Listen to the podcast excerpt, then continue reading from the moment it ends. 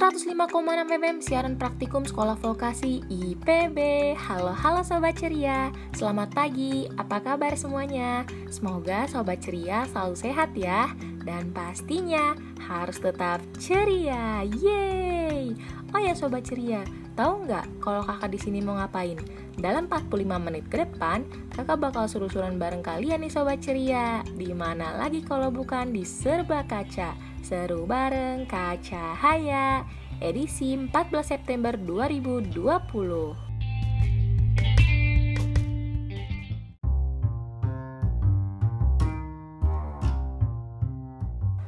Sobat ceria, kali ini kakak bakal bahas sesuatu yang seru loh. Sobat ceria mau tahu nggak? Kira-kira kakak bakal bahas apa ya?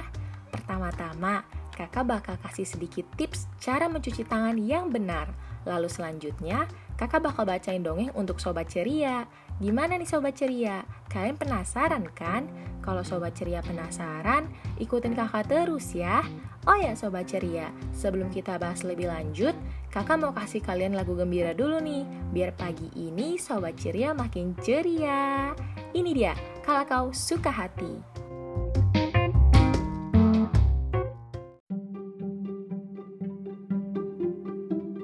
Karena wabah COVID-19, kita dapat menjadi malas. Seharusnya kita dapat menjaga produktivitas, juga sportivitas. Di era new normal ini, kita dapat melakukan hal baru.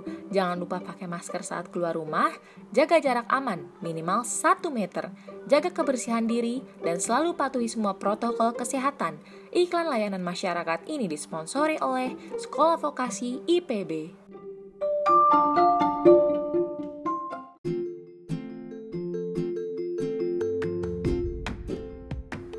105,6 FM siaran praktikum sekolah vokasi IPB Makroni Radio Your the best kids radio.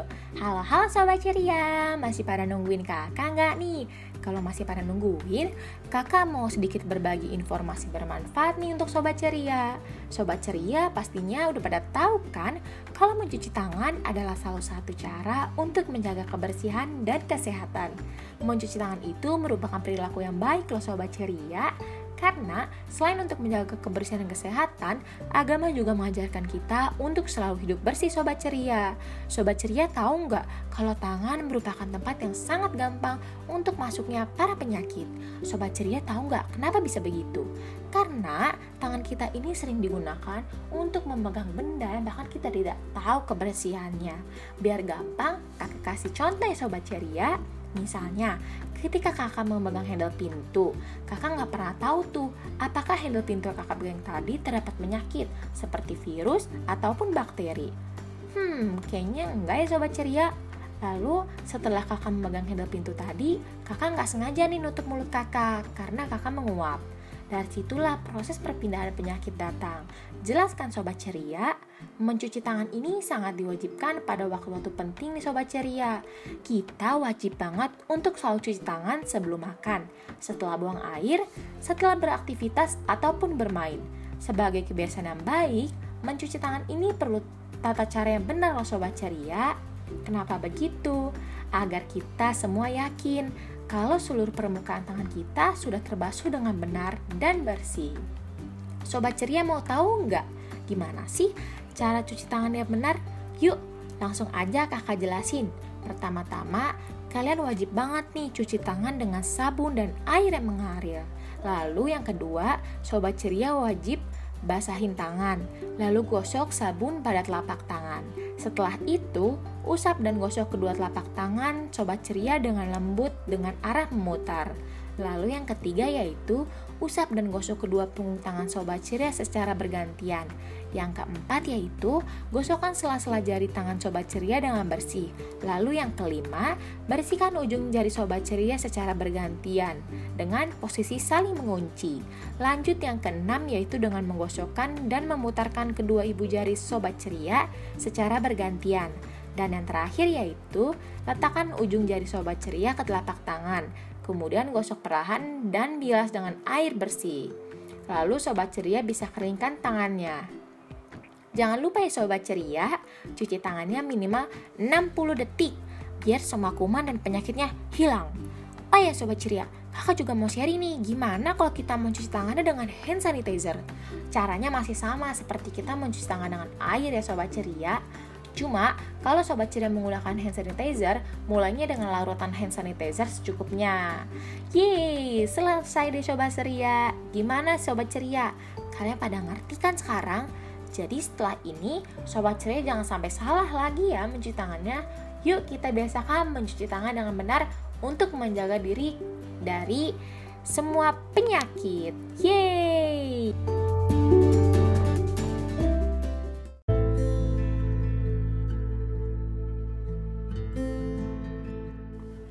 105,6 FM siaran praktikum Sekolah Vokasi IPB Macaroni Radio You're the best kids radio Halo halo sobat ceria Masih pada semangat gak nih? Harus semangat dong Kan kakak abis ini mau bacain dongeng untuk sobat ceria Sobat ceria pada penasaran gak nih? Kira-kira kakak mau ngedongengin apa ya? Daripada sobat ceria penasaran, langsung aja yuk kakak bacain dongengnya. Ini dia, Putri Tidur. Pada zaman dahulu kala, ada seorang raja dan ratu yang tidak bahagia karena mereka belum memiliki anak. Walaupun kerajaan mereka makmur dan rakyat hidup dengan damai, namun tidak hadirnya seorang anak membuat mereka merasa selalu bersedih. Pada suatu hari, ketika sang ratu sedang mandi di telaga istana, seekor katak melompat keluar dari air ke tepi telaga. Anehnya, katak itu bisa berbicara. Keinginanmu akan segera terkabul. Sebelum pergantian tahun, kamu akan memiliki anak perempuan apa yang diucapkan oleh sang katak menjadi kenyataan. Sang ratu mengandung dan akhirnya melahirkan seorang gadis kecil yang sangat cantik.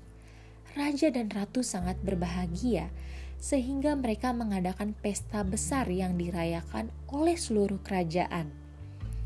Di istana, dia tidak hanya mengundang sanak saudara, teman-teman, dan para penjabat istana, tetapi juga para perempuan agung yang dianggap bijaksana.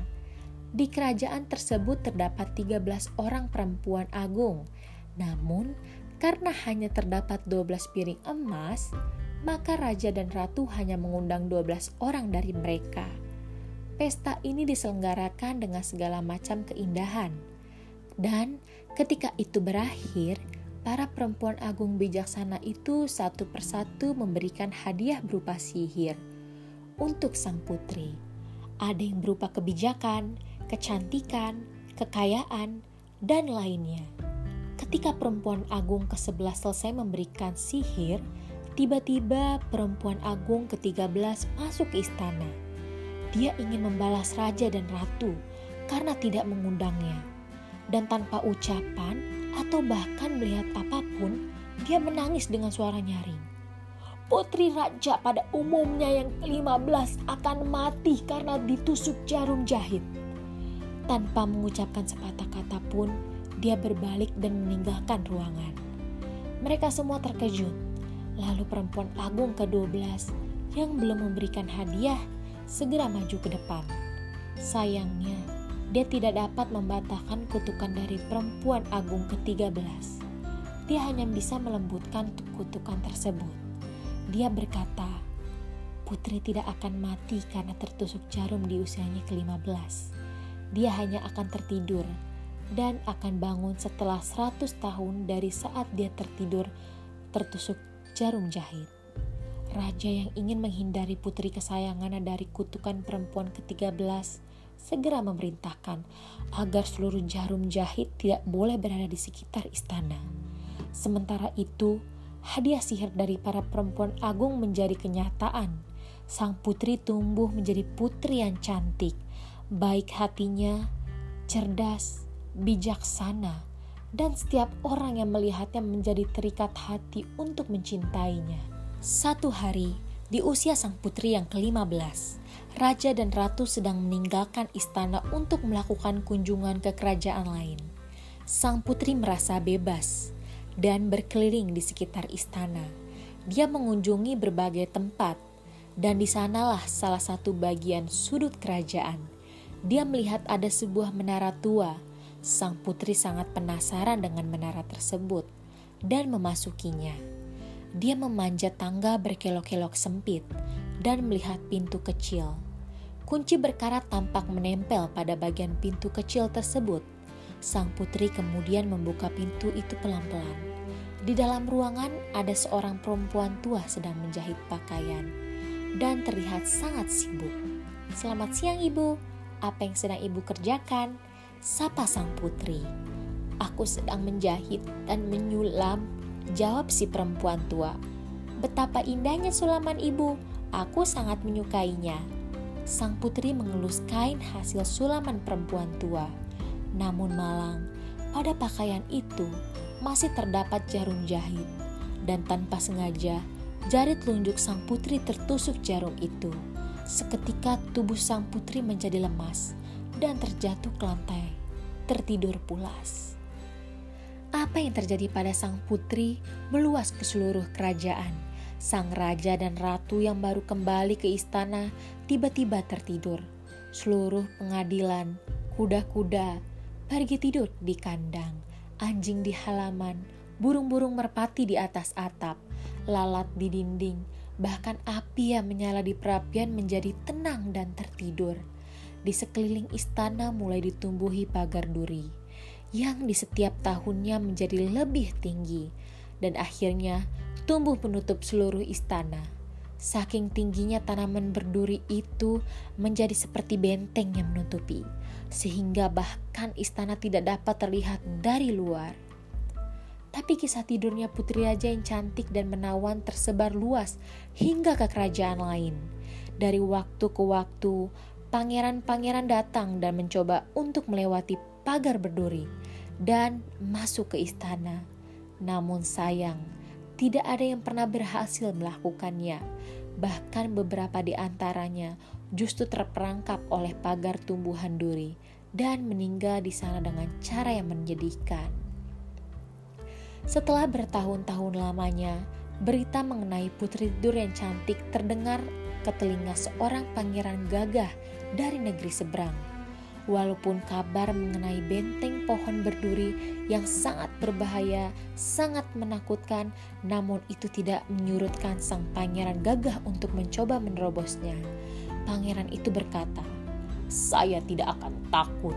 Saya akan pergi dan menemui putri tidur yang cantik." Saat pangeran gagah datang ke kerajaan, putri tidur yang dilindungi oleh benteng pohon berduri bertepatan dengan 100 tahun dari hari di mana sang putri tertusuk jarum jahit. Ketika sang pangeran gagah datang ke bagian luar istana, tiba-tiba pohon berduri merkah menjadi tumbuhan bunga-bunga yang sangat indah dan sekaligus membuka jalan bagi sang pangeran untuk masuk lebih dalam. Saat pangeran tersebut akhirnya sampai di istana, dia melihat anjing yang tertidur di halaman istana. Begitu pula kuda yang berada di dalam bagian kandang. Pada bagian atap burung, mermati tertidur dengan posisi kepala berada di bawah sayapnya. Sang pangeran semakin tercengang saat dia masuk ke dalam istana. Dia menyaksikan lalat tertidur pada dinding istana, serta tukang masak masih dengan peralatan masak sedang tertidur di dapur. Semua orang yang ada di istana itu dalam kondisi tidur pulas. Sang pangeran akhirnya berkeliling istana dan mendapati kesunyian karena semua yang dia lihat dalam kondisi tertidur pulas. Pada bagian sudut istana, sang pangeran dibuat penasaran dengan menara tua yang terlihat tidak terlawat. Dia memanjat tangga berkelok-kelok sempit dan melihat pintu kecil dalam kondisi terbuka. Di dalamnya dia melihat sang putri cantik mempesona, sedang tertidur dengan anggun. Pangeran gagah tidak dapat melepaskan pandangannya dari putri tidur yang cantik. Seperti disihir, dia mendekati sang putri, membungkuk dan mencium kening sang putri. Keajaiban terjadi. Sang putri yang telah tertidur selama bertahun lamanya tiba-tiba terjaga. Pangeran gagah kemudian menceritakan apa yang terjadi Mereka berdua kemudian keluar dari menara itu sambil bergandengan tangan.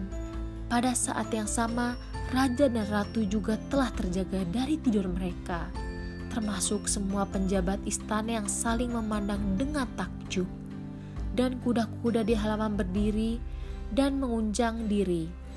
Anjing-anjing melompat bangun dan mengibaskan ekor mereka. Burung-burung merpati di atas atap membuka sayap dan mengeluarkan kepalanya. Melihat sekitar kemudian terbang ke angkasa. Lalat-lalat di dinding merayap lagi. Istana itu kembali hidup bangun dari tidur panjang mereka.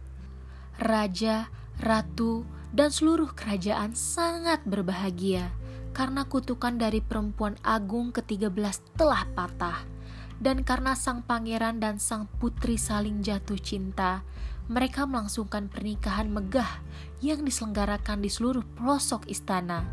Akhirnya putri tidur dan pangeran gagah hidup bahagia sampai akhir hayat mereka.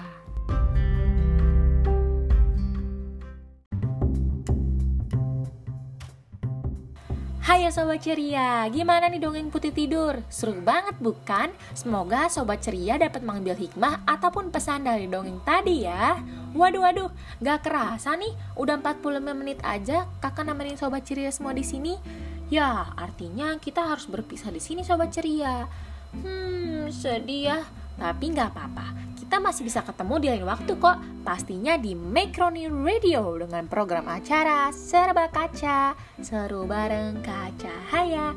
Yeay, sampai jumpa lagi sobat ceria. Jangan lupa bahagia dan selalu ceria ya. Bye-bye.